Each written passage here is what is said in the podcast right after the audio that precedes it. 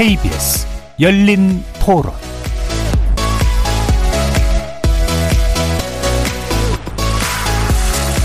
안녕하십니까. KBS 열린 토론 정준희입니다.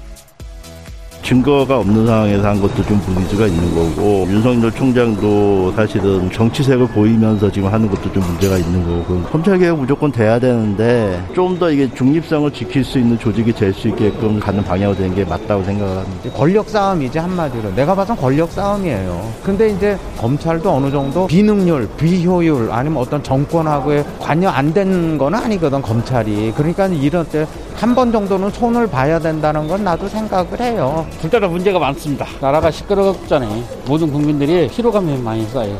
서로 간에 조금씩 뭘 하든지 수사에 대한 독점을 가지고 있고 기소도 독점을 하고 있고 기소를 할지 말지도 본인들이 결정을 하고 견제받지 않는 권력이잖아요. 견제는 필요하다라고 생각합니다. 두 분이서 계속 서로 트러블이 있는 게 오래됐잖아요. 기간이 점점 길어지고 있는데 뭐 근데 구체적으로 자세한 건 결과가 나와 봐야겠죠. 검찰 개혁의 본래 목적은 검찰이 인권을 보호하고 제대로 법 집행을 해야 되는데 부당하게 권력한테 아부하고 이러니까 그걸 하지 말라고 한 건데 공수처 만들어 놓고는 그걸 이용하려고 하는 거예요. 거리에서 만난 시민들의 목소리 잘 들어보셨습니까? 오늘 토론 주제는 윤석열 총장 직무 배제 결정 이후 검찰 개혁의 전망입니다. 추미애 법무부 장관이 감찰 결과에 바탕을 두어 내린 윤석열 검찰총장 직무배제 결정이 전국에 핵이되고 있는데요. 특히 추 장관이 제기했던 직무배제 이유에 포함된 판사 사찰 혐의를 둘러싸고 관련 논의가 뜨거워지고 있습니다. 여당 이낙연 대표가 윤 총장에 대한 국정조사 필요성을 제기하자 국민의힘은 윤 총장에 더해 추 장관 국정조사도 하자며 각을 세웠죠. 추후 열릴 법무부 차원의 검사 징계의 결정을 일단 지켜보자며 과열된 정쟁화 분위기에 제동을 거는 목소리도 있지만 추 장관과 윤 총장의 법사위 출석 여부를 두고 여야 의견이 갈리면서 법사위는 산회되고 덩달아 공수처 설치 관련 현안도 논의가 미뤄졌습니다. 예상대로 일선 검찰의 반발도 선명해지고 있는데요. 여기저기서 평검사 회의를 열겠다고 나서고 있는 한편 지검장 몇몇은 추 장관의 결정을 재고하라는 성명서도 냈습니다. 오늘 KBS 열린 토론에서는 검찰총장 직무배제 결정의 타당성을 짚어보고 이것이 검찰개혁의 진로와 정치 현안에 어떤 파장 미칠지 여야의 관련 전문가 모시고 조목조목 짚어보도록 하겠습니다. KBS 열린 토론은 여러분이 주인공입니다. 문자로 참여하실 분은 9730으로 의견 남겨주십시오. 단문은 50원, 장문은 100원의 정보 이용료가 붙습니다. KBS 모바일 콩, 트위터 계정 KBS 오픈, 그리고 유튜브를 통해서도 무료로 참여하실 수 있습니다. 시민 논객 여러분의 뜨거운 참여 기다리겠습니다. KBS 열린 토론 지금부터 출발합니다. 살아 있습니다. 토론이 살아 있습니다. 살아있는 토론, KBS 열린 토론. 토론은 라디오가 진짜입니다. 진짜 토론, KBS 열린 토론.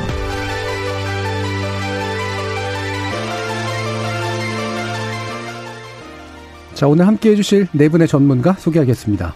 더불어민주당 전 상근 부대변인이셨죠? 조상호 변호사 나오셨습니다. 안녕하십니까? 국민의힘 김병민 비대위원 자리하셨습니다. 네, 안녕하세요. 반갑습니다. 그리고 열린민주당 김성회 대변인 자리하셨습니다. 네, 안녕하세요. 전 바른미래당 대변인이셨고요. 전 대한변협 공보이사도 지내셨습니다. 강신업 변호사 나오셨습니다. 네, 안녕하십니까. 강신업 변호사입니다. 자, 오늘, 어, 다소 뜨거운, 아마 또 논쟁이 또 진행되지 않을까 예상이 되긴 하는데요. 어, 저희 열린 토론의 청취율을 높이기 위한 노력은 제가 충분히 받아들이면서 과잉한 감정은 안 받아들이겠습니다. 그래서 냉정하고 전문가다운 그런 진단들 아마 해주실 거라고 믿습니다. 자 그러면 아, 지금 추미애 법무부 장관이 내린 이 검찰총장 직무집행 정지 결정 여기에 대한 기본적인 평가를 네 분께 먼저 들어보도록 하겠습니다. 조상호 변호사님. 사실 최근 윤석열 총장이 행한 일련의 검찰권 행사 과정을 보면 검찰 개혁을 천명한 현 정부를 공격하기 위해서 총장 이하 이제 그 특수사를 전담해온 검사들이 주도해가지고 사건과 증거를 거의 만들어내다시피 한다는 의혹이 지금 라임 사건 같은 경우는 있습니다.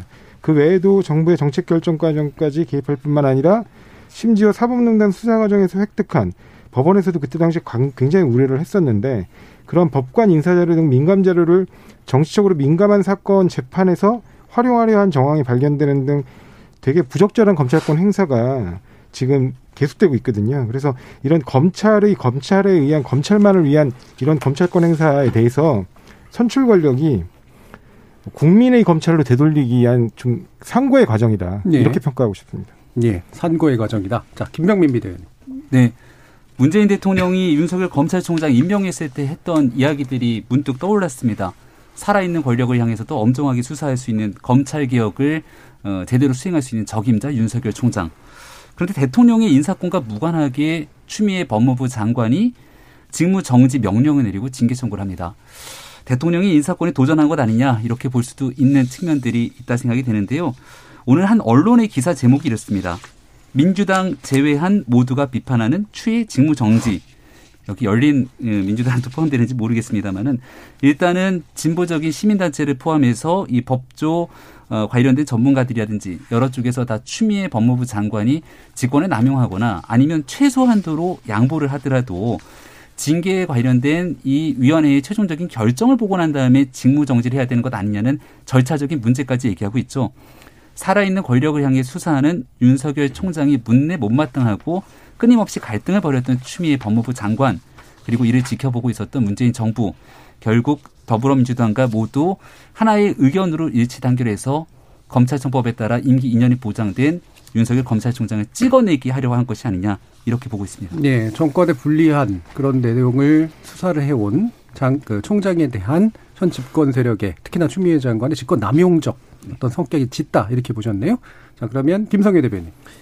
예, 지금 뭐 쭉 보면 윤석열 검찰총장 하에서 살아있는 권력에 대한 수사를 못한 경우는 없었습니다. 물산도 그렇고 모든 수사를 진행하고 있죠. 뭐 벌써 원전도 마찬가지인데 유일하게 우리나라에서 살아있는 존엄 중 수사가 안 되는 분이 윤석열 검찰총장으로 최근에 드러났습니다. 감찰도 무엄하게 나한테 공문을 보내 거의 이런 수준이지 않습니까? 이게 뭐 거의 일반 국민들 입장에서는 전혀 이해가 되지 않을 것이고요. 해서 이번에 했던 것들 이제 검찰 검사 징계법 제8조 2항에 보면 법무부 장관은 필요하다고 인정할 때에는 징계 혐의자에게 직무 집행의 정지를 명할 수 있다. 뭐 다른 조건이 없어요.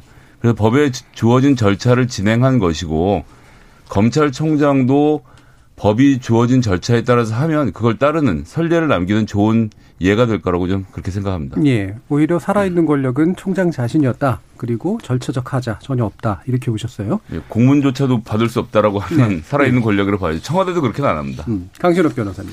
예, 강신업 변호사입니다. 저는 2015년부터 17년까지 대한민국 공보 이사를 하면서 어, 하창우 변협회장을 모시고 검찰 개혁과 사법 개혁에 실제로 앞장섰었습니다.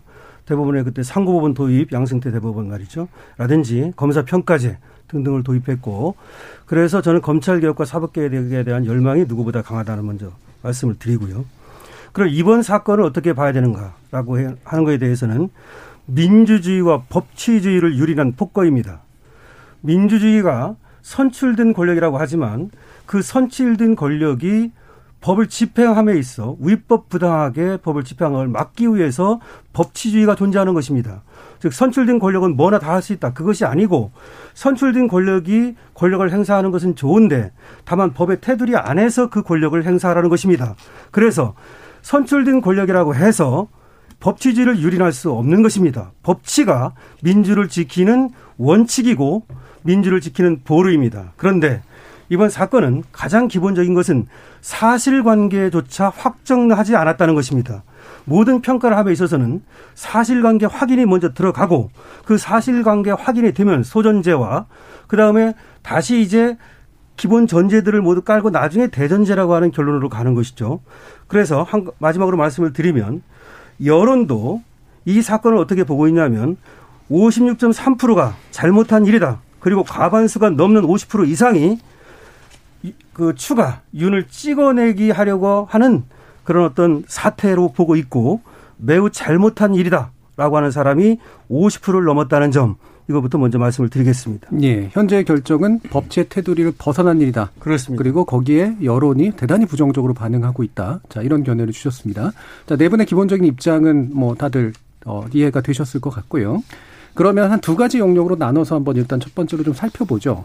일단은 이제 절차 문제를 얘기하셨기 때문에 이게 법에 근거해서 이루어진 절차적 테두리 안의 것이냐 밖의 것이냐라는 문제 한 가지와 두 번째로 이제 사실성 문제를 제기하셨기 때문에 그 절차를 진행함에 있어서 판단의 근거로 제기됐던 것에 충분한 사실성에 대한 이야기 이 두 가지로 좀 나눠서 했으면 좋겠어요.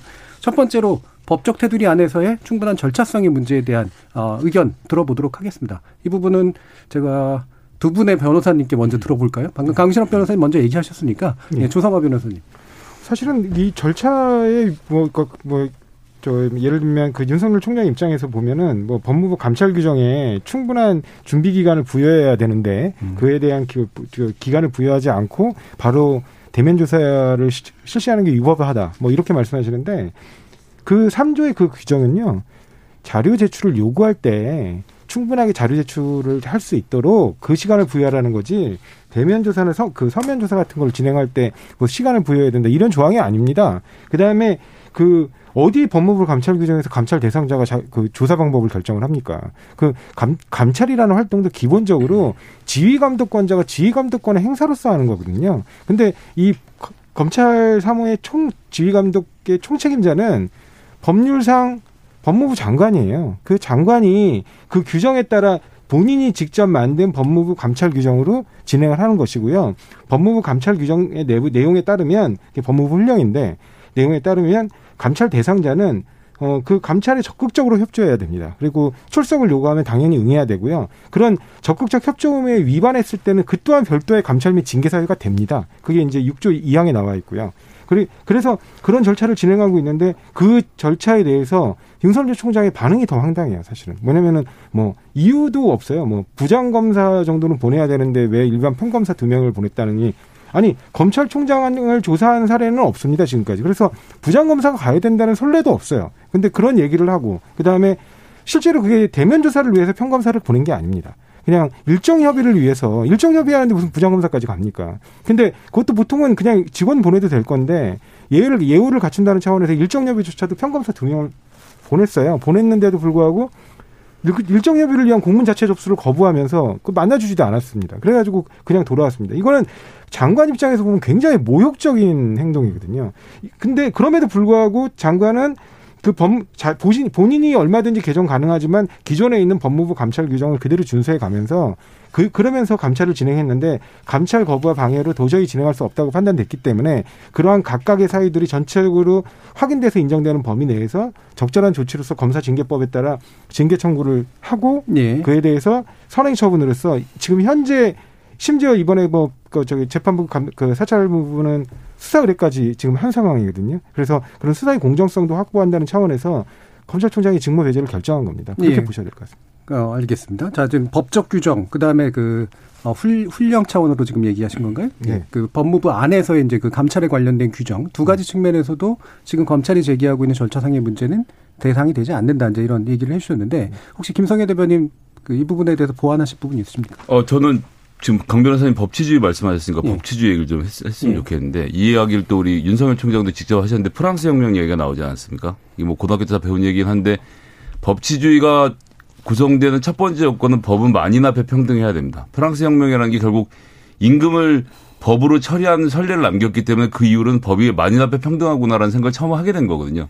그래서 법치주의를 할 수 있게 되는 거지 검사가 법을 가지고 수사를 할 수 있으니까 법치주의를 하는 게 아니거든요. 그러면 여기서 제일 중요한 거는 법이 만인 앞에 평등을 해야 돼, 평등해야 된다는 전제가 있어야 되는데 저는 아무리 봐도 이 법이 윤석열 총장에게만은 평등하지가 않아요. 그러니까 뭐, 뭐, 예를 들어 청구를 하고 공문을 보내고 모든 절차를 일관되게 무시하고 아무것도 이행하지 않는 즉 나는 법으로 피해가는 사람이다. 나는 수사를 받지 않는 사람이라는 본인이 왕이라는 생각이 있는데 이런 사람한테 어떻게 법치주의를 네. 얘기할 수 있는 건지라는 점에서 저는 윤석열 총장도 정해진 절차에 따라서 감찰을 받고 징계를 받는 것 예. 이게 우리나라에서 법치주의 완성으로 가는 또 하나의 단계가 될 거라고 봅니다. 이미 예. 대통령은 다 했으니까요. 예. 윤석열 총장 스스로가 감찰에 관련된 절차를 스스로 지키지 않았었다. 그렇죠. 예. 예.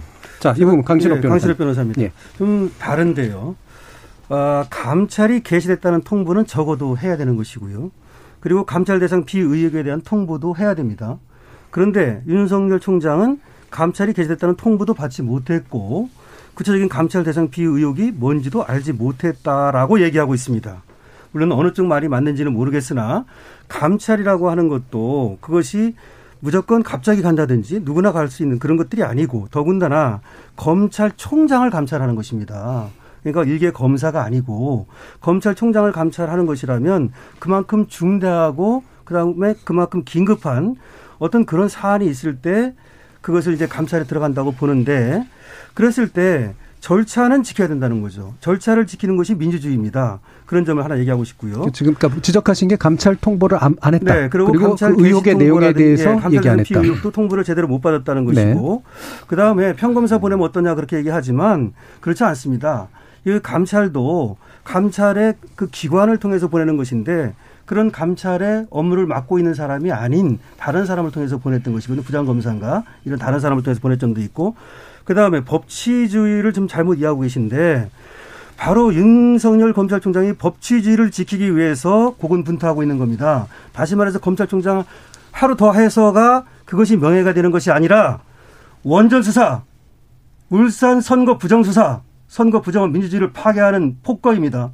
그리고 라임 옵티머스 사태 등등 권력이 개입돼 있다고 강력히 의심되는 사건들 여기에 대해서 윤석열 총장이 칼을 들이대자 그것을 정권의 비리를 막기 위해서 지금 윤석열 찍어내기를 하고 있다는 것이 많은 언론들의 공통된 신문을 한번 보십시오. 제 말이 틀리나. 그리고 많은 국민들의 지금 의혹입니다. 그 많다라고 하는 게 다수라고 얘기하기엔 근거가 좀 부족하니까요. 아, 저는 많은이라고 예. 얘기했습니다. 그리고 예. 과반수가 넘다는 얘기는 아닙니다. 네. 지금 어쨌든 신문도 보시고 방송도 보시고 많은 네. 여론도 들어보십시오. 예. 지금 그렇게 많은 사람들이 믿고 있습니다.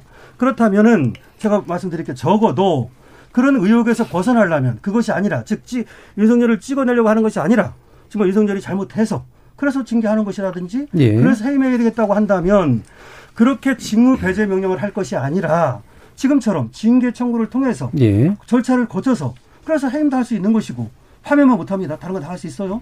그다음에 대통령이 해임할 수도 있는 것이고 그런 다른 방법이 있음에도 불구하고 중대 긴급성이 없는데도 불구하고 예. 이와 같이 직무 배제 명령이라는 걸 하고 또 징계 청구를 12월 뭐 해서 2일을 한다고 그러는데 예. 이런 것들은 강력한 의심을 살 수밖에 없다. 예, 예. 민주주의는 의심에서부터 파괴됩니다. 예, 그러니까 얘기가 좀 구체적이었다가 넓어졌다 하니까 구체적인 예, 거를 좀 좁혀 주시죠. 어쨌든 예. 의혹이 강력히 제기되고 있기 때문에 네. 오히려 그럴수록 절차를 지키고 음. 오히려 추미애 장관이 그럴수록 저는 직무배제 명령부터 하지 말고 예를 들어서 감찰을 한다면 감찰을 제대로 해가지고 징계 청구를 예. 한다든지 그런 식으로 해임을 한다든지 그건 오히려 더 그런 절차를 거쳤어야 예, 한다. 예. 일단 말이 길어지기 때문에 예, 예. 그럼 제가 님 관련해서 체크 네. fact check만 두 가지만. 일단 그러니까 제가 요약을 좀 해볼게요. 그러니까 일단 통보가 안 됐다. 그리고 의혹에 대한 통보가 없었다. 그 다음에 감찰을 제대로 거치지 않은 방식으로 내려진 직무배제 결정은 오히려 제대로 된 절차가 아니다. 요 세 가지로 일단 요약이 되거든요. 네, fact check하실 부분. 그 뭐 울산 선거 부정 관련돼선 지난 겨울부터 거의 1년 전부터 수사가 잘 되고 있고요. 라임도 올 여름부터 수사를 잘 하고 있어서 심지어 기소도 했고 관련자들 뭐 그게 청와대의 관련자들까지 싹 다 불러다가 소환해서 조사를 하고 있는데 어느 점에서 갑자기 아니, 권력이 불안을 느껴서 예. 윤석열을 쳐낸다고 하는지는 예. 그러니까 연결이 잘 안 되는 것 같다고. 예, 그 부분은 어차피 오늘 논쟁에서 예, 논쟁에서 핵심은 제가 볼 땐 아닌 것 같으니까 그 정도로만 하고요. 예, 김병민 비대위원 보완해 주실 부분 네, 있으시면 절차상의 문제를 얘기하고 있었습니다. 예. 그러니까 제가 앞서도 100번을 양보해서 감찰에 대한 결과가 최종적으로 나오고 난 다음에 징계 청구를 하고 이 징계 위원회의 결정이 나오고 난 다음에 직무 정지 등 그에 따른 결정들을 내리게 된다면 여기 대한 절차상의 문제를 볼 수 있을 텐데 일단 추미애 장관이 굉장히 성급하게 기자회견을 서둘렀습니다. 어, 그 당시에 아마 해당 저도 이제 방송사에서 생방송을 하고 있었는데 전혀 아이템들을 준비하고 있다가 갑자기 네. 6시에 추미애 장관이 기자회견을 한대라고 해서 한 10분인가 20분 정중에 방송국이 난리가 났던 기억이 납니다. 말 그대로 예고되지 않았다는 거죠. 어, 그런 사태로서 나와서 추미애 장관이 있던 내용들을 쭉 들어봤는데 감찰이 최종적으로 대면으로 하지 않는 상태에서 여러 가지 내용들을 열거했지만 우리 뒤에서 따져봤을 때 이제 따져보겠습니다만 네. 여기에 대한 사실관계 여부에 대해서 충분한 다툼의 여지가 있는 내용들입니다. 음. 이 내용을 바탕으로 문제가 있다고 규정을 짓고 대한민국의 검찰총장에 대해서 2년의 임기가 보장돼 있는데 그냥 직무를 정지시켜버리게 되는 거죠. 그럼 윤석열 총장은 대검에 나오지도 않고 집에 있는 상황에서 행정소송하고 있다 이렇게 얘기를 드리고 있는데 결국 이러한 모든 것들이 절차에 대한 아, 기본적인 정당성을 깡그리 무시한 채로 결론을 정해놓고 윤석열 총장 쫓아내기에 나섰다라고 볼 예. 수밖에 없는 지점이다. 이렇게 조금 보완해 드립니다. 자, 예. 그래서 어느 정도는 지금 요약은 좀 된 것 같고요. 예. 그, 근데 사실 판단이 물론 중요하긴 한데, 예. 직권 남용 여부를 따지는 데 있어서는. 근데 어쨌든 지금 이제 반론으로 제기해 주신 부분들이 있잖아요. 예, 이 예. 부분에 대해서 조- 변호사님 말씀해 주시죠. 범, 제- 제- 제가 약간 법률적인 부분을 좀 설명을 해드려야 될 것 같아서 네. 그러는데요.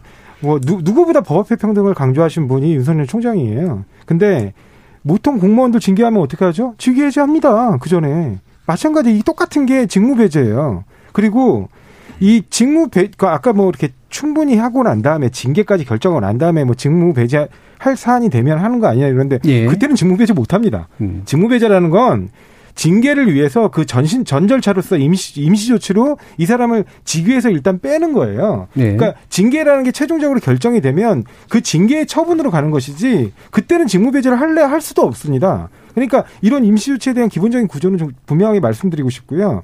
그 다음에 또 아까도 말씀하신 것처럼 법치주의와 관련해 가지고 그, 그 얘기하신 부분들에 관련해서 저는 묻고 싶은 게 지금 윤석열 총장 관련해 가지고 결국에는 그 윤석열 총장 편을 이름 들었던 검사장이 수사했던 사건에서도 최종적으로 지금 두 건을 장모 장모 사건 관련해서 두 건을 기소를 했어요.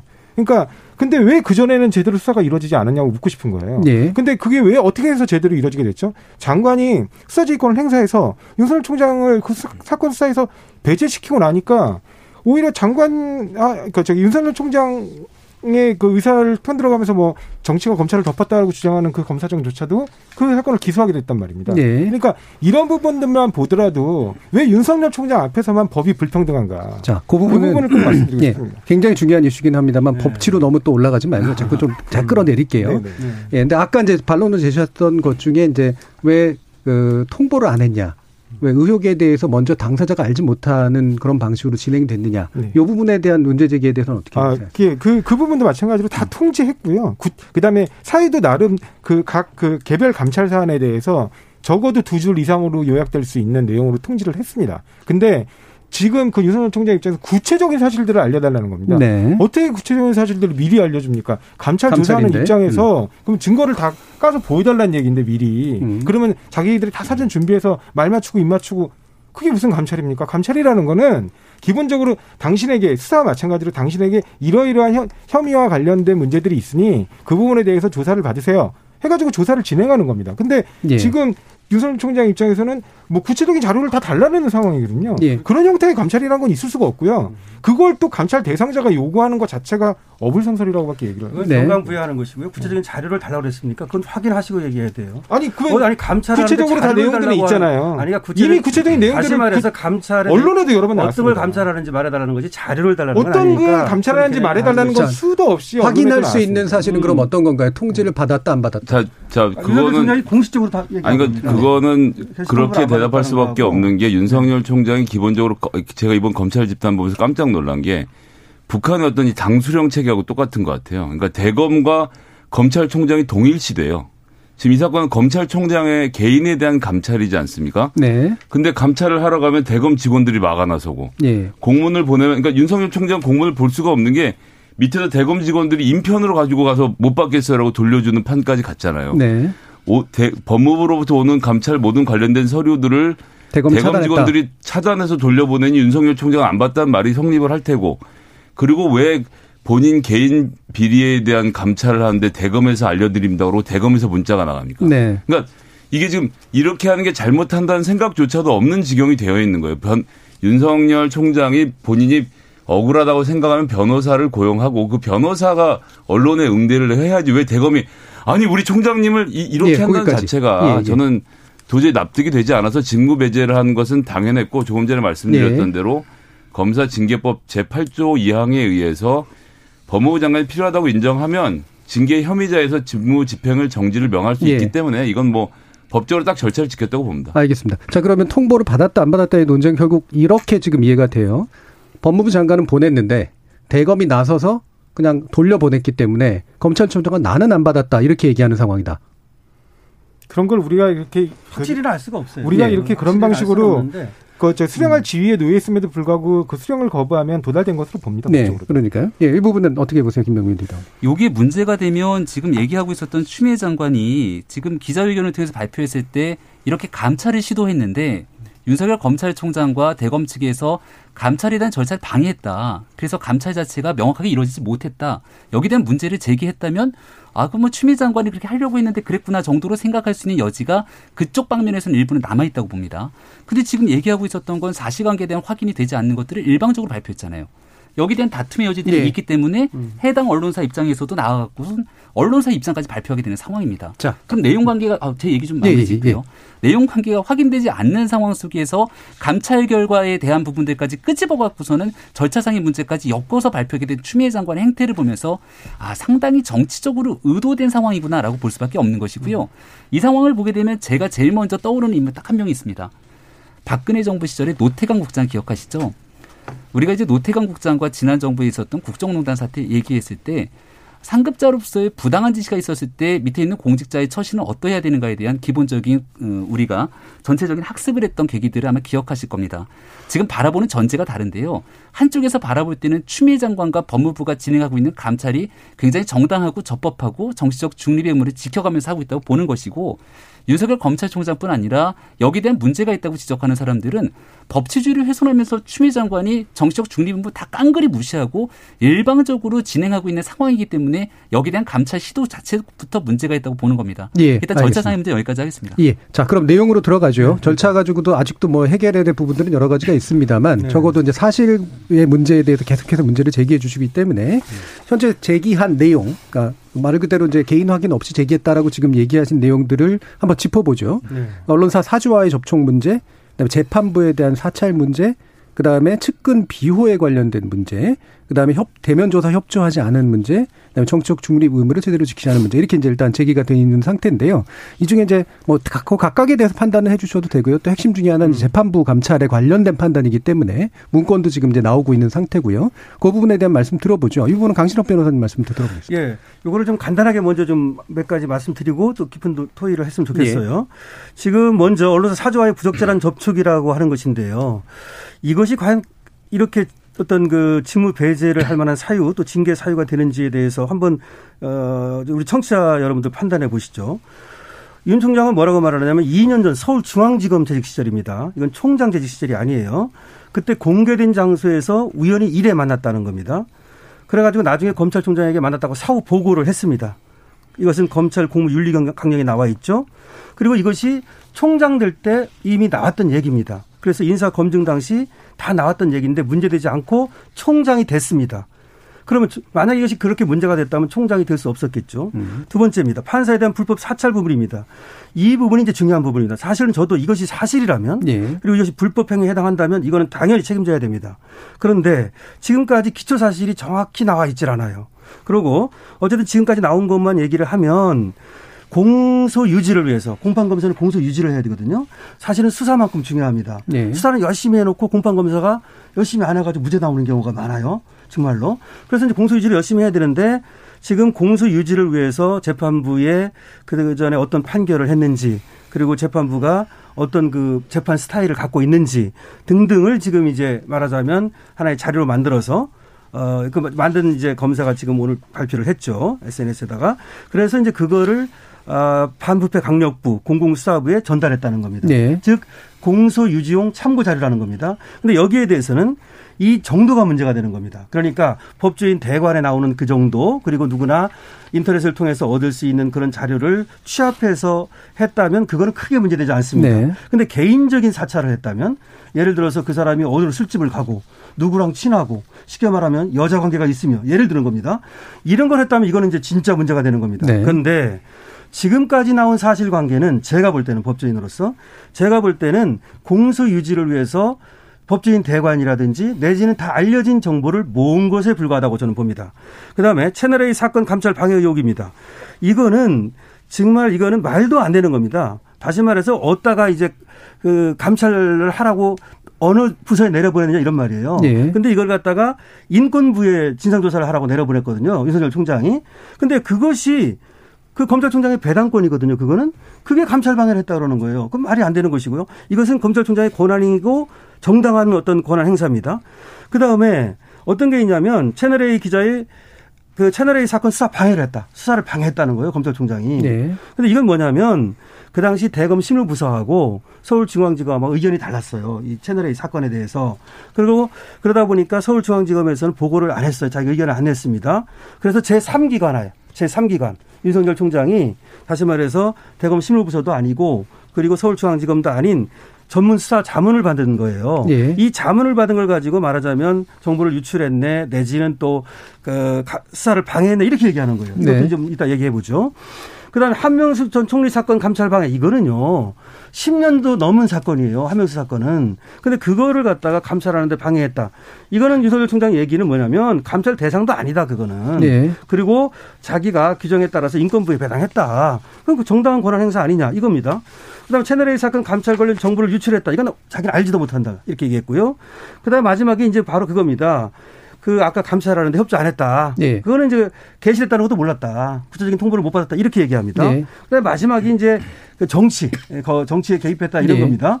그거는 국정조사 나갔을 때 나 정치 안 한다고 얘기 안 하고 마치 할 것처럼 그런 뉘앙스를 풍겼다 그거예요. 예. 그다음에 여론조사에서 대권 후보로 올라갔다 이거예요. 그거는 윤석열 탓이 아니잖아요. 언론이 그렇게 만든 거고 물론 가만히 있었다. 그거는 이제 왜 가만히 있느냐? 근데 이것까지 집어넣었다는 거는 저는 여기서 정말 만약에 재판부 불법 소찰이라고 하는 거는 이게 정말 나온다면 이거는 당장 저는 제가 반대할 겁니다. 바로 네. 윤석열 쫓아내라고 네. 할 겁니다. 근데 제가 지금까지 보기에는 아, 조금 그건 아닌 것으로 봅니다. 예, 다섯 가지 중에 네. 가지는 예. 사실상 거의 의미 없는 거고 네. 굳이 말하면 재판부 불법 사찰 관련된 건데 이게 일상적 정보 수집, 공개된 정보를 그냥 취합해 놓은 정도의 수준으로 아직까지는 네. 그렇죠. 판단이 된다 예. 이 부분을 쓰네요. 혹시 김경민 비대위원님 더 더 하실 부분 있으신가요? 어떤 뭐 사법 재판부터 얘기할까요? 아니면 그 내용이 방금, 너무나 방금, 워낙 방금 많아서 말씀하신 몇 부분 외에 더 지적해 주셔야 되는 게 제가. 몇 가지만 조금만 덧붙일게요. 언론사 사주와 부적절한 접촉 사실. 예. 이게 이제 서울중앙지검장이 시절에 있었던 일이고 문무일 총장이 보고했다는 것 아닙니까?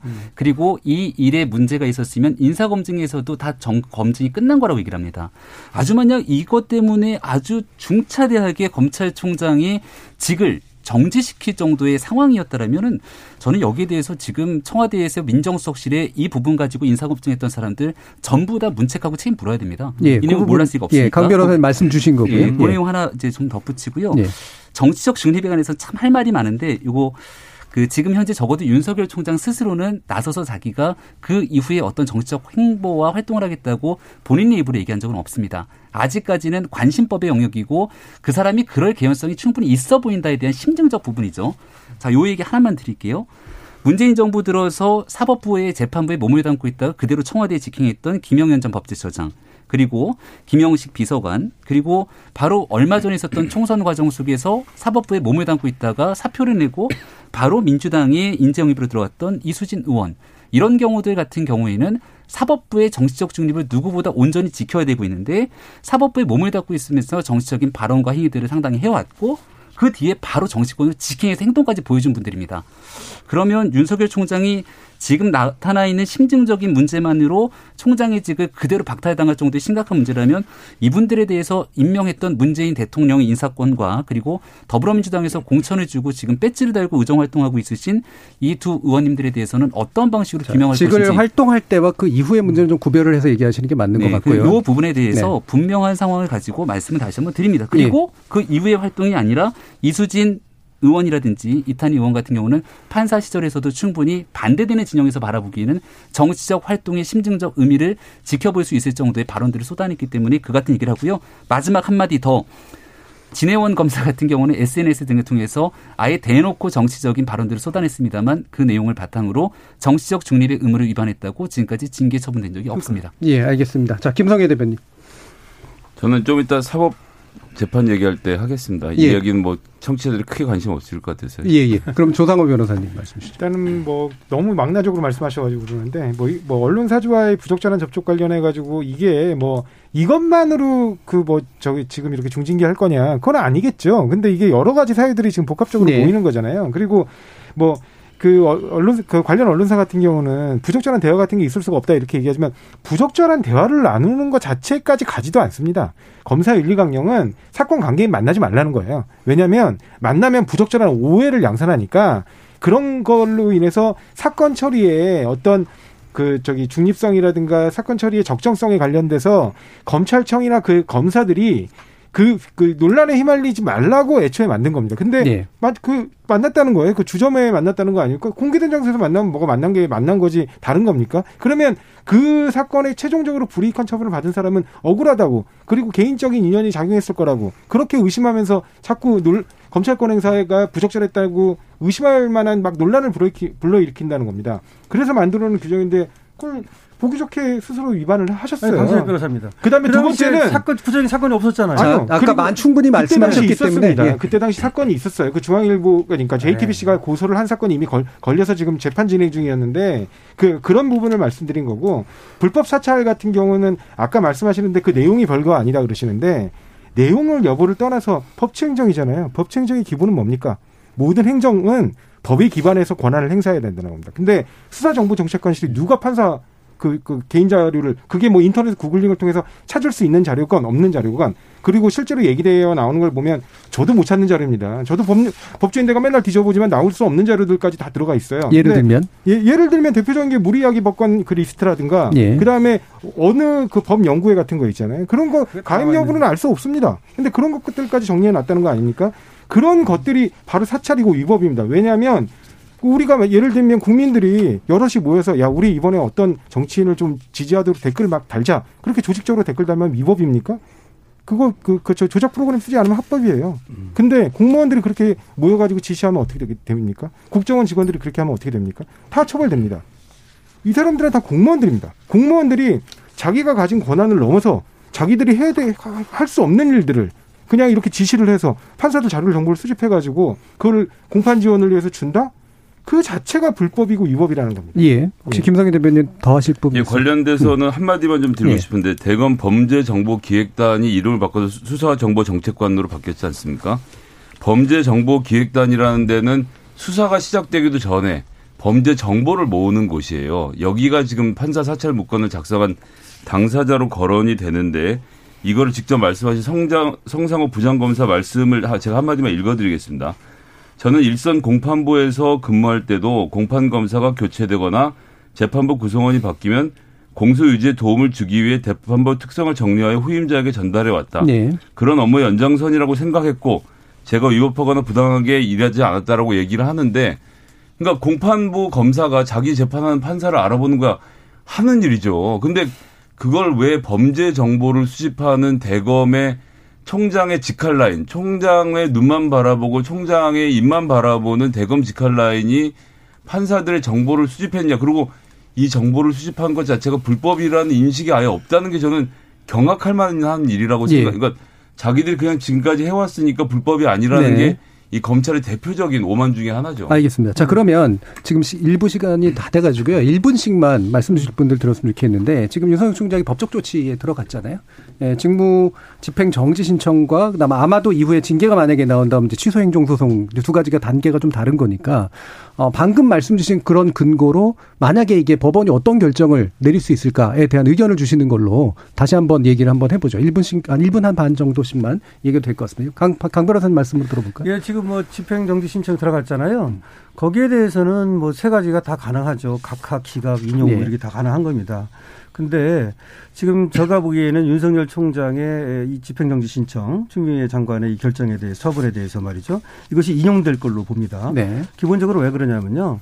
그런 어떤 처분을 할 때 직무 배제를 할 만큼의 긴급성이 필요해요. 네. 그다음에 중대성이 필요한데 과연 그렇게 긴급했느냐라는 거에서 어, 사실은 좀 이 기초 사실관계가 좀 확인되지 않았다고 보고요. 예.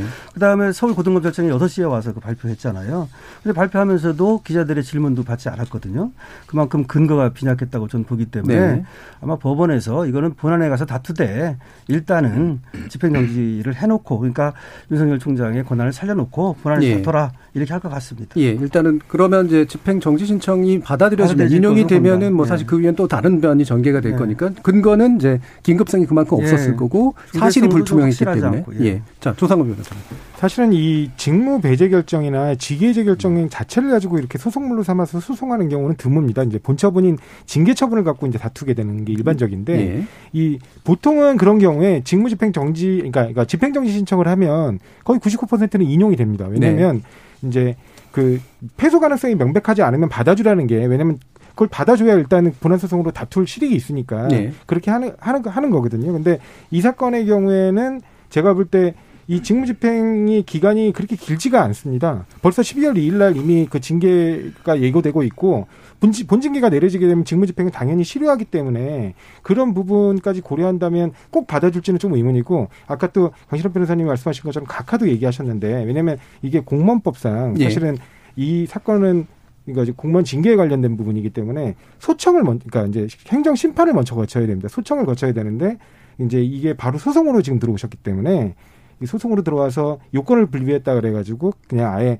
법원에서 이건 우리가 다- 다룰 사건이 아니다 그래서 사건을 각하할 가능성도 있다고 봅니다. 예. 그러니까 인용 가능성도 없지 않지만 이제 징계 이후에 외로 본안을 다투는 방식으로 가게 될 가능성이 네 있다. 그렇습니다. 근데 이제 한 가지 말씀드리고 싶은 건 이게 인용됐다고 해서 그럼 이, 이게 예, 만약에. 기각되면 예. 기각되면 본안은 볼 것도 없다는 뜻이고요. 예. 인용됐다면 이게 이제 뭐 한 번 다퉈보라는 취지이지 예. 그게 그 저기 이- 정당성을 예, 장관의 처분이 위법하다 그렇게 보는 건. 네, 알겠습니다. 자, 그 정도면 어느 정도 설명이 좀 된 것 같고요. 2부에서 아직 못 나눈 논의들 또 다른 두 분 말씀과 함께 또 들어보도록 하겠습니다.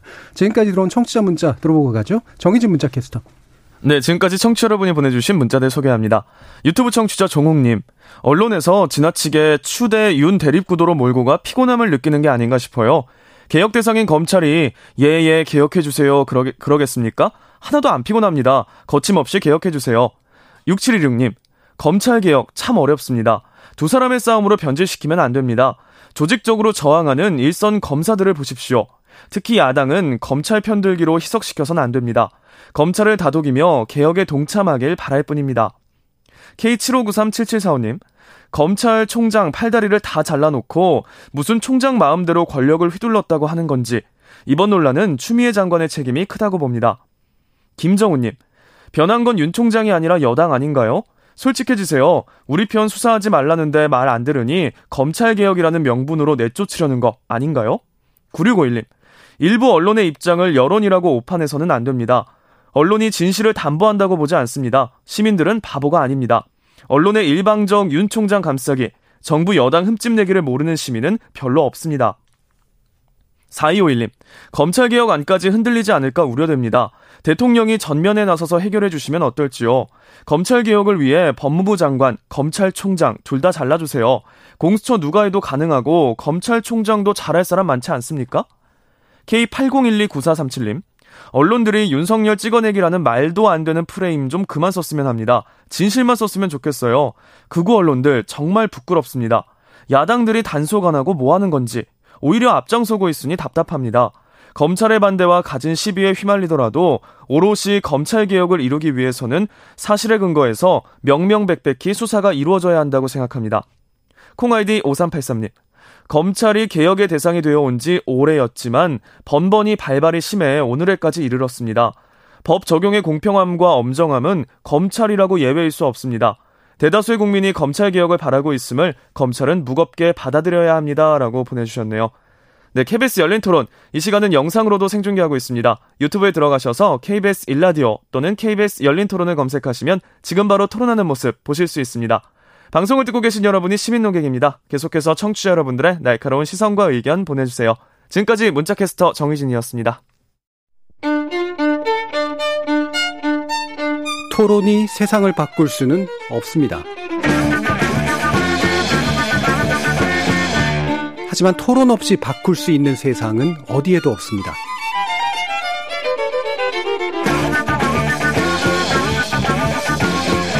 세상의 선한 변화를 갈망하는 당신. 정답이 아니라 질문의 힘을 믿는 당신. 우리 KBS 열린 토론에서 만납시다.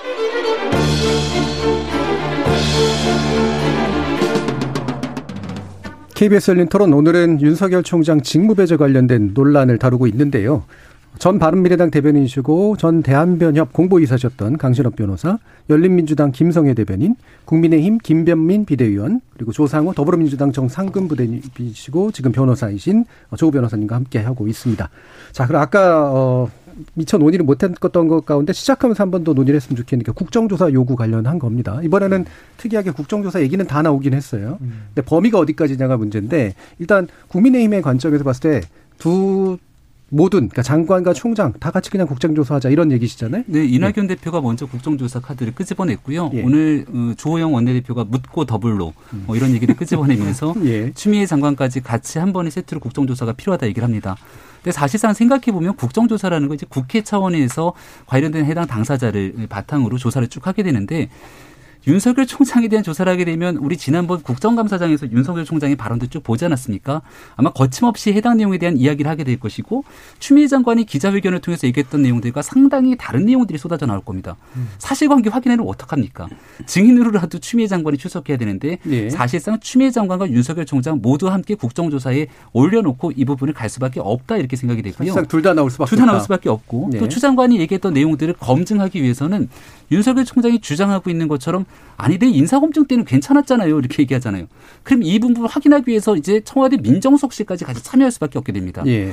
가끔 보게 되면 추미애 장관이 던진 돌에 따라서 드루킹 특검이 또 시작되는 과정이 연결고리가 되기도 하고요. 예. 추미애 장관이 던진 특활비 문제 때문에 결국 이게 돌고 돌아서 문재인 정부에 어려움을 가져온다 뭐 이런 얘기들까지 있었는데요. 예. 지금 여기서 이낙연 대표가 얘기하고 있는 윤석열 총장의 국정조사를 만약 추진하게 되면 그 유탄이 어디 로 가게 될 것인가. 예. 사실 야당 입장에서는 전혀 불편하거나 꺼리낄 게 없습니다. 왜냐하면 이런 모든 문제의 윤석열 총장을 임명한 것 또한 문재인 정부의 청와대이기 때문에 어떤 방식으로 진행될 것인지 한번 쭉 지켜보려고 합니다. 예. 과연 지금 현재 여권에 그게 유리하겠어? 라고 하는 그런 질문입니다. 예. 김성애 대변인. 전 판사 사찰 부분과 관련돼서 이낙연 대표가 경악을 했다라고 생각하고요. 저 역시도 그렇고 모든 사람들이 그렇기 때문에 여기서 핵심은 판사 사찰을 정말 대검 범정이 여태까지 해왔는지 어떤 내용을 했는지에 대한 국정조사라고 생각해서 그 부분을 먼저 추진하는 게 맞고요. 추미애 장관은 어쨌거나 법무부 장관 아닙니까? 야당이 필요할 때마다 국회로 불러서 뭐 물어보고 싶은 거 물어보고 야단을 칠 수 있는데 예, 그럴 실력이 안 되는 것을 어떻게 할 수는 없는 문제라고 봐서 일단은 이 대검 범정에서 진행한 판사 사찰에 대한 국정조사가 선행되어야 한다고 봅니다. 예, 알겠습니다.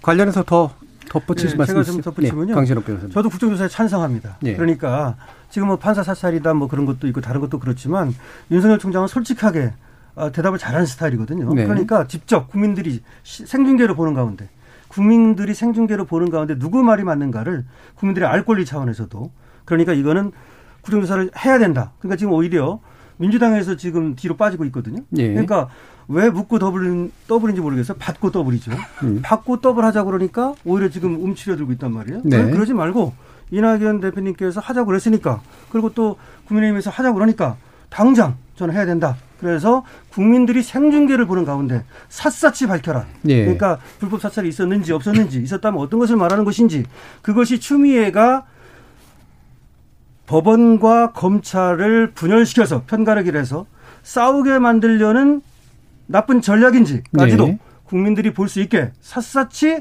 국정조사를 할 것을 강력히 요청합니다. 아니, 그렇게 말씀 잘하신 분이 왜 이렇게 네. 감찰에는 가서 말씀을 못 하시는가? 자, 예, 제가 한마디 말씀드리고 싶으면 이건 그러니까 워낙 그 이제 이낙연 대표께서 이제 그, 네. 그뭐 판사 사찰 문제가 충격적이니까 그런 부분을 갑자기 이제 그 접하시고 이렇게 급작스레 말씀을 하신 것 같은데 네. 저, 저, 제 생각은 기본적으로 이게 이거를 국회로 끌고 들어오는 건 아직은 반대입니다. 왜냐면 이, 사- 이 사건의 경우에는 지금 감찰 중인 자료들을 공개하지 않으면 두 주장의 진위를 판단할 수가 없습니다. 근데 감찰 자료는 공개를 못하게 되어 있거든요. 예. 그러니까 그리고 또 한 가지가 판사 사찰과 관련해서 이미 수사가 진행 중입니다.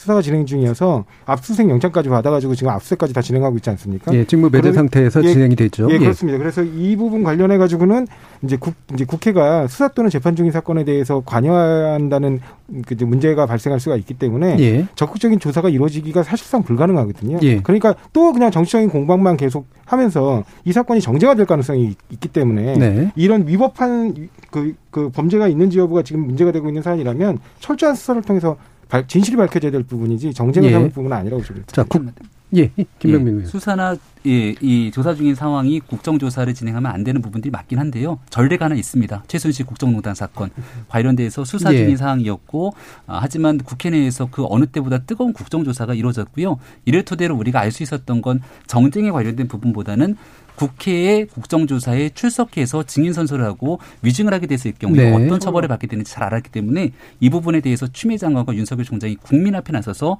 본인들의 향후의 법적 행보까지 어, 엮어가면서 진실을 밝힐 의무가 있다고 생각합니다. 예. 자, 그럼 말씀 나온 김에 지금 법사위에서 이미 사실은 이제 이 작은 국정조사판 같은 것이 벌어지려고 하잖아요. 지금 이제 양, 그러니까 총, 어, 총장과 장관의 이제 출석을 일단 국민의힘은 요구하고 있고 여당이 반대합니다. 김병민 비대위원은 일단 여기서 법사위 안에서 이 문제 먼저 들여다봐야 된다 이런 생각이신가요? 국정조사를 요구했으니까 저는 국정조사로 가는 것들이 맞다고 보고요. 예. 법사위 내에서도 얼마든지 다룰 수 있는 부분이지만 지금 현재 윤호중 법사위원장도 마찬가지고 법사위 내에서 윤석열 총장에 대한 출석 자체를 거부하고 있는 상황 아니겠습니까? 예. 그렇기 때문에 법사위에서 충분히 진행해서 할 수 있으면 좋은데 이러한 내용들이 불가능하고 또 여당의 대표가 직접 나서서 주장한 만큼 거기에 대해서는 얼마든지 정치적으로 설마 한 번 내뱉은 발언에 대해서 뒤로 물리지는 않을 거라고 생각합니다. 예. 김성희 대표님. 법사위와 관련해서. 직무정지가 되어 있는 상태인데 법사위 어떻게 보는지 전 절차를 잘 모르겠고요. 예. 일단은 직무정지와 징계가 이루어진 다음에 거론할 문제라고 생각합니다. 예. 현재 저, 그 형식적으로는 물론 뭐 할려면 할 수도 있겠지만 형식적으로 아마 어려울 것 같다고 네, 보시는 이게 건가요? 좀전 그래서 사리에 맞지 않는다고 생각합니다. 음, 알겠습니다. 자, 그러면 또 한 가지. 지금 검찰 개혁의 방향이 이제 약간 꼬인 듯한 느낌도 들고 아까 이제 그 강신업 변호사님께서 이게 어, 검찰 개혁에 찬성했었다. 예. 근데 지금 가는 방이 안 맞는다. 그렇죠. 이런 저- 말씀을 주셨잖아요. 이 지금의 상황이 검찰 개혁의 장기적 정당성이나 아니면 개- 제도적 개혁의 방에 어떤 영향을 미치려고 하세요? 예, 저는 정말 검찰 개혁 주장자입니다. 정말 대한변협에서도 검찰 개혁에 앞장섰었고요. 검찰개혁 해야 된다고 봅니다. 검찰개혁은 저는 어떻게 보느냐면요. 기소권과 수사권을 다 갖고 있는 것이 문제다, 첫 번째. 예. 그래서 수사청을 만들어서 FBI를 만들어야 된다. 그래서 FBI한테 수사권을 다 주고 검찰은 기소권만 가져야 된다. 공수처는 해서는 안 된다. 이렇게 생각하고요.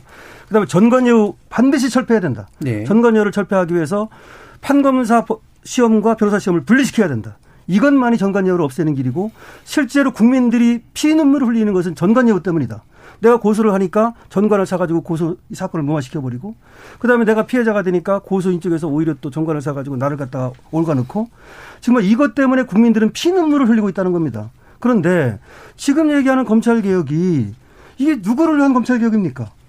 국민을 위한 검찰 개혁을 해야 되는데 지금 누구를 위해서 이 검찰 개혁 하겠다는 거이 난리를 네. 치는 겁니까? 네. 그래서 저는 검찰 개혁이 잘못 가고 있다. 그리고 검찰 개혁의 순수성이 지금 훼손되면서 추미애와 윤석열의 싸움이라는 거 뭐 이렇게 되면서 검찰 개혁이 물거품 되게 생겼다. 왜 그러냐면 이건 제도를 바꾸는 문제거든요. 예. 그럼 제도는 국회가 바꾸는 거예요. 공청회도 하고 청문회도 하고 국민의 여론에 따라서 제도를 바꿔가면 되는데 이런 식으로 어렵게 만들어 버리면 오히려 검사들이 똘똘 뭉쳐갖고 예. 검사들이 이제 다시 똘똘 뭉쳐가지고 분명히 저항할 거거든요. 네. 그러면 검사들이 저항하면 로스쿨 변호사들 다 채용하면 된다? 정말 개가 웃을 일입니다. 그건. 네. 그건 안 되는 일이고요. 예. 다시 말해서 그런 식으로 그 어떤 지- 저항의 빌미를 지금 줬다 벌써. 예. 왜 저항의 빌미를 줍니까? 저는 검찰개혁 찬성하는 사람인데 이것이 그래서 검찰개혁을 어렵게 하고 있다. 일단 여기까지만 예, 예, 말씀드릴게요. 예. 검찰 개혁에 사실 찬성하시면 내용은 좀 꽤 다르시니까 네. 물론 이제 기본 대의는 비슷하지만 그 대신 이제 핵심적으로 제가 볼 땐 방금 말씀 주신 내용은 검찰의 개혁 그 검찰의 그 어떤 저항을 조직화하는 데 외로 도움 주고 있다는 이 부분이신 것 같아요. 조사관 변호사님. 지금 강신호 변호사님께서 말씀하신 검찰 개혁안을 들어보니까 예전에 그 하창우 대한변협 회장께서 추진하셨던 그 검찰 개혁안이 맞아요. 네. 저도 그거에 대해서 적극적으로 동감을 했고요. 네. 근데 이제 문제는 뭐냐면 그거를 방해했던 분들이 누굽니까? 사실은 보수 정당 아닙니까? 검찰 그 수사권 기소권 독립 정확히 완전히 끌어내자고 강력하게 주장했는데도 불구하고 그거에 가장 저항하셨던 분들이 당연히 현재 검찰들이었고요. 그거에 같이 동조해서 힘을 불어넣어준 분들이 보수 정당입니다. 그래가지고 결국에는 그 어떤 타협책으로서 현재 그 경찰과 검찰의 수사권을 어떤 그 제도적 양으로서 약간씩 분리해놓은 약간 예. 그 중간 형태의 지금 수사권 조정안이 이루어졌거든요.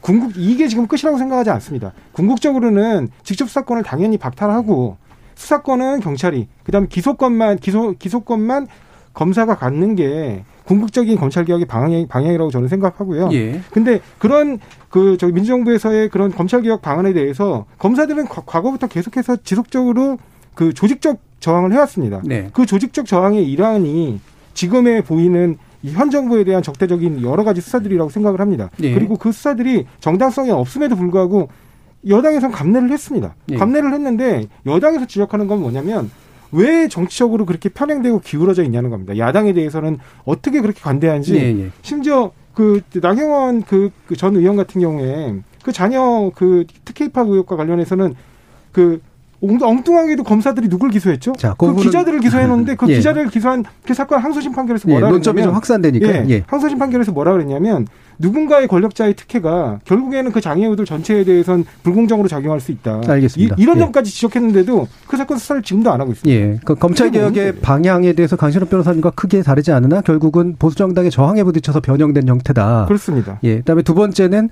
지금 검찰의 조, 조직적 반발이라고 하는 건 애초부터도 계속 있었고 있을 수밖에 없었고 지금도 진행 중이다. 네. 이렇게 보시는 거예요. 특별히 빌미를 제공한 게 아니라. 그렇습니다. 자, 그러면 보수 정당이 끌려 나왔습니다. 김경민 비대위원 어떻게 보세요? 보수 정당의 저항이라고 일반화시키기에는 조금 어려움이 있다 생각이 들고요. 예. 그리고 적어도 지금 국민의힘 같은 경우는 얼마 전에 있었던 당의 통합 과정이라든지 당명 변경 그리고 정강 정책의 전면 개정을 통해서 과거에 있었던 내용들과 이 내용들을 그대로 끄집어서 국민의힘에 아, 정확히 그 하나의 부분을 합치화시키는 어려움이 있다는 말씀을 먼저 드립니다. 우리 당 정강 정책 바꾸면서 제가 기억나기로는 약자에게 드리웠던 그늘을 걷어주기 위해서 사법개혁이 필요하다. 그리고 여기에 관련된 검찰개혁에 대해서도 강한 의지들을 갖고 네. 있습니다. 음. 다만 지난해 있었던 패스트트랙 절차를 보게 되는 것처럼 충분하게 여야가 수기하고 토론하고 있는 과정들을 아, 그대로 없어지게 된 채로 야, 지금 현재 가지고 있는 여당의 무소불위의 권력, 그 의석의 힘에 따라서 할 수만 있다면 일반 강행 처리하겠다는 태도 때문에 사실은 얼마든지 수기하고 토론할 수 있는 기회들이 지금 계속 깨지고 있는 것이 아닌가라는 발언 하나 드리고요.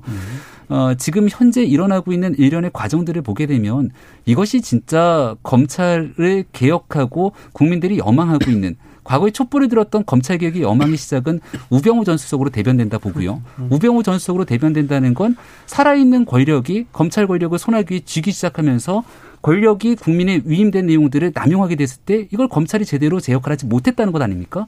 그러면 윤석열 검찰총장으로 대변되는 사람을 임명하고 나서 살아있는 권력도 엄정하게 수사하고 있는데 여기에서 지금 윤석열 총장에 대한 찍어내기 과정들이 이루어지게 되고 여전히 문재인 정부에게 의구심을 갖고 들이우고 있는 많은 권력형 비리 등에 대한 문제들에서 수사가 이루어지지 못하고 있는 측면을 바라봤을 때는 예. 지금 현재 일어나고 있는 추미애 장관의 검찰 개혁은 국민이 원하는 검찰 개혁이 아니다. 이런 주장을 야당이 하고 있는 것이고 여기서 국민이 원하는 검찰 개혁을 위해 야당도 함께 나아갈 것이라는 말씀 거듭드립니다. 예, 검찰 개혁의 물론 방향 방법론에 대해서 뭐 네. 의견들이 있겠지만 적어도 수기에 어떤 자세가 돼 있는데 특히나 네. 변화된 지금의 국민의힘은 그거를 논의할 장을 아예 안 만들어주고 있다 이런 말씀이세요. 예, 김성애 대표.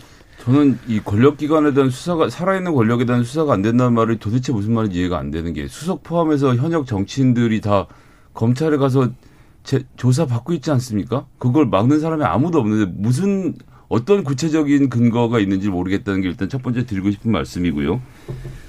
어 그리고 지금 뭐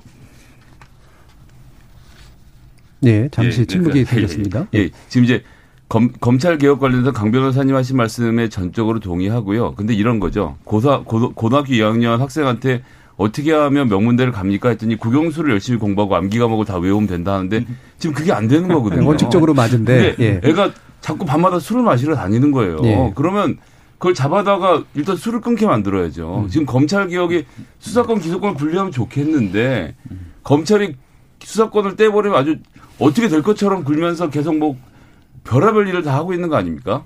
이런 상태라고 이런 상태이기 때문에 사실 디테일하게 조금씩 바꿔 나가는 과정이 필요하고 네. 그래서 6대 주요 범죄를 남겨 놓은 건데 저는 21대 국회가 이제 3년 남지 않았습니까? 이 기간 동안 나머지 6대 범죄를 전부 다 옮기고 말씀하신 그 수사청 지금 이미 국가수사본부라고 만들기로 해서 그쪽으로 수사 관련된 역량들을 집중하고 대신 경찰도 너무 비대해지니까 경찰도 쪼개서 경찰 경찰 권력도 쪼개는 방향으로 가는데 검사들이 저항을 못하게 하는 게 중요한데 지금까지 못하고 있는 이유는 검찰의 저항이 너무나도 막대했기 때문인데 전 그 마지막 고비를 넘고 있다고 생각해서 공수처가 만들어지고 이 문제가 좀 한틈 정리되고 나면 그러면 검찰 개혁을 시작할 수 있는 단계가 되지 않을까라고 예. 좀 전망해 보겠습니다. 예, 곁다리 얘기입니다. 혹시 자녀가 반항이 심, 심하신가요? 네, 제 아이는 말을 너무 잘 들어서 예. 아니, 왠지 너무 절절하게 느껴져가지고. 예, 죄송합니다. 예, 강신호 변호사님 뭐 하신 예, 뭐 지금 나온 얘기니까. 없습니다. 사실은 검찰 개혁 좋아요. 검찰 개혁 해야 되는데 이 경찰 개혁하고 원래 같이 하기로 돼 있던 거예요. 네. 그래서 수사 경찰과 행정 경찰을 분리시키고 자치 경찰제를 도입하고 그리고 연방 수사청 FBI를 만들어서 그래서 FBI가 그러니까 수사를 하고 그리고 기소는 검사가 하고 이렇게 갔어야 되는데 이게 이제 검찰하고 계속 이제 문제가 불거지고 검찰 개혁 또 검찰의 힘을 빼야 되겠다 그러다 보니까 이게 안 된 거예요. 지금 네. 이건 진행이 안 되고 검찰만 진행이 되고 그러다 보니까 그냥 공수처만 지금 먼저 가 있는데 공수처는 사실은 국민들하고 관계 없어요. 아시잖아요. 공수처는 예, 고위공직자니까요. 높은 사람들 네. 어, 쳐다보기도 어려운 사람들 이런 사람들 수사하겠다는 건데 아니 그거는 당연히 어떻게 보면 저는 찬성입니다. 공수처 예. 어떻게 보면 찬성인데 다만 문제는 뭐냐면 그렇게 무리하게까지 만들 필요가 없었어요, 사실은. 네. 할 수도 있는데 그게 할 괜히- 수도 있고 안할 음. 수도 있는 거지. 그거 네. 안 하면 죽는 게 아니라는 말이죠. 네. 그러니까 어떤 의기심이 있냐면 결국 왜 공수처를 저렇게 죽도록 저렇게 할까? 결국은 자기들 나중에 정권을 물려줬을 때, 벗어났을 때, 그때 이제 어떤 방어 차원이 아닌가, 권력 방어 차원이 아닌가 이런 어떤 의심이 있는 거고 음. 그렇게 안 되고 정말 권력 비리를 잘 수사하는 그런 걸로 기능하기를 어차피 만들기로 했으니까 예. 만들어졌으니까 저는 그렇게 바라고 있습니다. 예, 권력에서 벗어나면 외려 비수가 되지 않나요? 권력에서 벗어나면 설치된 공수처가 외려 비수가 될 수도 있지 않나요? 그럴 수도 있죠. 예, 예. 그렇죠. 그거는 음. 이제 그러니까 공수처가 이게 잘못하면은 예. 이 공수처의 권한이 또 수사 이첩권 같은 게 모든 게 있으면서 음. 여, 여기가 이제 지금의 검찰, 지금의 대검 그것만도 무서운데 또 검찰 다른, 음. 예, 이 공수처가 너무 무서운 기구가 돼서 다만 이제 국민들하고는 관심이 좀 없다 보니까 예. 괜찮지 않느냐. 근데 사실은 그 공범들도 수사할 수 있기 때문에 음. 예를 들어서 국회의원에 관련됐는데 내가 거기 관련됐다 일반인이 그럼 그 일반인도 수사할 수 있어요. 예. 이런 문제가 있어서 사실은 이제 중요한 사건은 전부 다 거기로 가- 몰릴 수가 있어요. 음. 검찰은 조금 사, 작은 사건만 하고 이제 그런 문제를 어떻게 해결할 것인가? 그러면 과연 공수처가 그것을 감당할 수 있는가? 이런 문제도 있죠. 관련돼서 한 말씀만 예. 좀 드렸으면 하는데요. 예, 김성희 예. 대표님. 예전에 경찰이 갖고 있던 힘이 군대로 넘어가고 군대 있던 것이 국정원으로 넘어가고 지금 검찰로 넘어가고 이제 또 다시 경찰로 가려고 하는데 예. 저는 이 세상에 정답은 없다고 생각합니다. 지금 주어진 조건에서 권력기관의 힘을 누르고 권력기관끼리 경쟁을 시켜야 되는데 음. 기소권과 수사권을 독점한 상태로 무소불위의 누- 권력을 누렸던 검찰을 누르기 위해서는 현 시점에서 공수처가 필요한 게 아닌가라는 말씀을 좀 드리고 싶습니다. 예, 김명민 비대 네, 권력기관 개혁 중요한데요. 하기 위해서 일단 국민의 신뢰를 쌓는 부분이 첫 번째입니다. 의석이 힘을 바탕으로 만약에 다수석을 갖고 있다고 마음대로 제대로 변경하게 되면 훗날 정권이 바뀌게 되고 국회 의석수가 변화되게 됐을 때 똑같은 일이 반복되면서 그 제도는 무력화될 수밖에 없죠. 가고자 하는 길에 대한 공통점을 찾고 여기서 작은 부분부터 변화시키기 위한 노력이 필요한데 지금 현재 문재인 정부와 더불어민주당이 가고 있는 개혁 과제 속에서의 조급함이 이러한 부분들을 너무 급진적으로 추진하고 결국 개혁 의 안정성을 해치고 있다 이런 말씀드립니다. 예, 조상호 변호사님. 개혁에는 언, 언제나 상고가 따르죠. 근데 그러니까 아까 말씀하신 것처럼 뭐 검찰과 뭐 공수처를 비교해 가지고 더 괴물 같은 뭐 말씀을 하시는데 2,200명 조직하고 25명 조직하고는 비교가 될 수 없습니다. 근데 지금 공수처 문제뿐만 아니라 지금 검찰 경우에 지- 이렇게 조직적인 저 어떤 흐름으로 어떻게 움직였는지 다 국민들이 보셨어요. 검, 우리 그 정부에서 지금 검찰 개혁을 추진하기 위해서 장관이 어떤 정책을 발표하는 그 시점 내지는 인사가 이루어지는 그 시점 정광석화처럼 정말 그 이그 정부 요인 인사들이라든가 아니면 그런 부분들을 털어왔거든요. 네. 검, 검, 검 찰에서 이게 이게 명백하게 조직적 방해고 조직적 저항이지 어떤 게 조직적 저항이겠습니까? 이런 것들을 막기 위해서라도 검찰 개혁을 차질 없이 추진하기 위해서라도 현재 검찰이 스스로 권력화하는 거 이런 것부터 먼저 막아야 된다고 생각을 하고요. 그런 부분에서 현재 사건들을 좀 바라봐 주셨으면 좋겠습니다. 알겠습니다. 자, 이제 마무리할 시간이 돼서요. 어, 더 많은 쟁점들 논의하고 싶긴 합니다만, 이제 시간이 다 됐습니다. 그래서 한 1분 남짓 정도씩 해서 마지막으로 정말 정부 내지 아니면 당 내지 국민들에게 하고 싶으신 말씀을 제언이나 조언의 형태로 주셔도 좋습니다. 자, 그럼 먼저 이거는 김병민 대변인, 아, 비대위원부터 들을까요? 예. 네네. 코로나19 확진자가 오늘자로 500명이 넘었죠. 사실 국민들이 생명과 안전에 대한 불안감이 굉장히 큽니다. 근데 온통 뉴스를 틀면 나오게 되는 이 추미애 윤석열 이 갈등에 대한 내용들 언제까지 들어야 될지 굉장히 답답한 마음들이 드실 거라 생각하고요. 이 사건 시작의 발단 결국 모두 인사권을 갖고 있는 문재인 정부에서 시작했다고 봅니다. 매듭 끝맺음도 결국 문재인 대통령이 직접 나서야 될 텐데 청와대가 직접 나서고 문재인 대통령이 입을 빌어서 이 사건이 어디서부터 문제가 생겼는지 발단을 설명하고 직접 결자 해지에 나서기를 촉구합니다. 자, 결자 해제 방식으로 대통령의 인사권을 써라 이런 말씀이시죠? 네, 대통령이 직접 국민 앞에 여기에 대한 본인 입장을 피력하지 않았기 때문에 직접 예. 이 본인 스스로가 인사권을 행해서 나타났던 일이거든요. 예. 그리고 그 이후의 결과에 대해서도 어떠한 방식으로 이 문제를 정리 하게 될 것인지 추미애 장관을 통한 문제 해결이 아니라 인사권자인 문재인 대통령이 직접 국민 앞에 나서서 기자회견하고 여기에 대한 입장을 피력하고 정리하기 촉구합니다. 알겠습니다. 조상원 변호사님. 저는 지금 그 김영민 비대위원님 말씀 물론 되게 중요한 얘기죠. 근데 저는 조금 답답한 게 문재인 정부는 어느 정부보다도 법과 절차를 굉장히 중요시해왔습니다. 근데 윤석열 총장도 검사입니다. 검사 어떻게 징계하죠?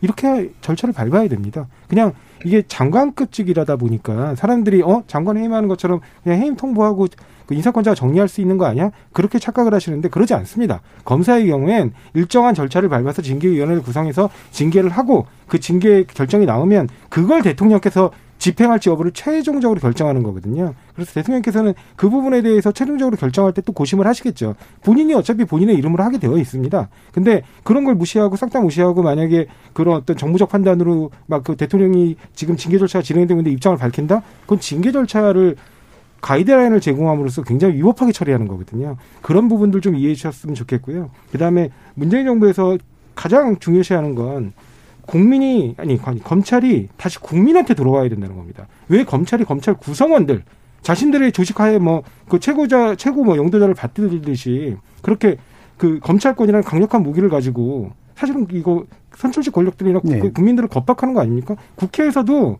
다시 한번 재고해서 바라봐야 됩니다. 언제까지 검찰이 이렇게 국민의 대표들을 겁박하는 형태로 검찰권을 남용하는 걸 그대로 지켜보실 겁니까? 알겠습니다. 그런 부분 좀 생각해 주셨으면 좋겠습니다. 예, 그 장관의 해임 과정과는 다르다라는 그런 말씀을 해 주셨어요. 예, 강신업 변호사님. 제가 이렇게 말씀을 드릴게요. 선출된 권력, 선출된 권력 하는데 국민은 권력이 없어요. 권력을 갖는 건 선출된 바로 그 사람들이 돈도 쓰고 권력도 행사하는 거예요. 근데 그 사람이 만약에 위법한 행위를 했다. 그 사람이 불법한 행위를 했다. 그럼 그걸 어떻게 막을 겁니까? 그걸 막자고 검찰 제도가 만들어진 겁니다. 그러다 보니까 예. 검찰하고 정치 권력은 숙명 관계에 있어요. 어쩔 수 네. 없어요. 그거는 정말 호랑이와 사자 싸움과 같은 거예요. 그런데 정치 권력이 그걸 너무 불편해하는 게 또 있는 거예요. 그래서 그거를 검찰 개혁이라는 이름으로 자꾸 검찰을 건드리는 점도 있는 물론 검찰이 무서운 조직이에요. 제가 또 알고 저도 왔다 갔다 하면서 검찰에만 들어가도 기분 나, 들어갔다 나오기만 해도 기분이 나빠요.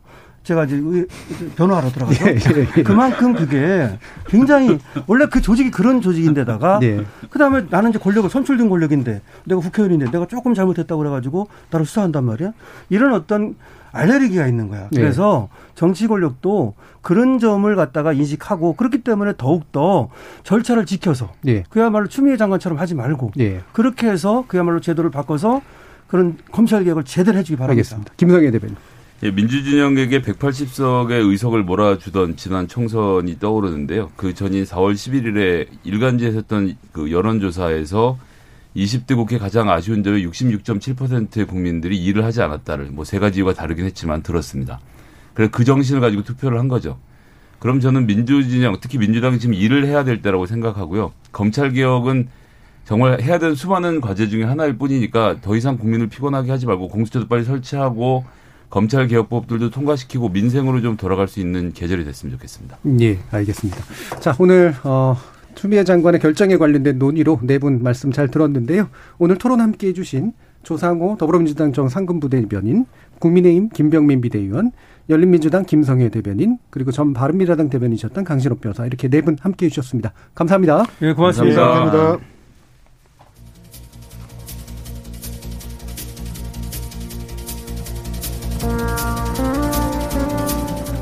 권력기관 사이의 견제와 균형을 보장하는 것. 입헌 민주주의의 핵심 원리이기도 하고 필경, 검찰개혁의 민주적 정당성을 뒷받침하는 목표이기도 할 겁니다. 그동안 우리는 검찰개혁 이슈를 둘러싸고 벌어진 이견과 갈등을 우리 민주주의의 심화를 위한 진통이라 받아들이려 했습니다. 하지만 지금의 상황은 정말 권력기관 사이의 견제와 균형인지 아니면 권력 다툼인지 또 아니면 개혁 대상과 주체 사이에 벌어진 생존 투쟁의 정쟁화인지 헷갈리는 지경에 이른 게 아닌가 싶습니다. 다시 한번 이 개혁의 방향과 민주적 통제 수단의 실효성을 어떤 식으로든 명확히 해야 할 시점이 온 것 같습니다. 함께 해 주신 시민농경 여러분 감사드립니다. 지금까지 KBS 열린 토론 정준이었습니다.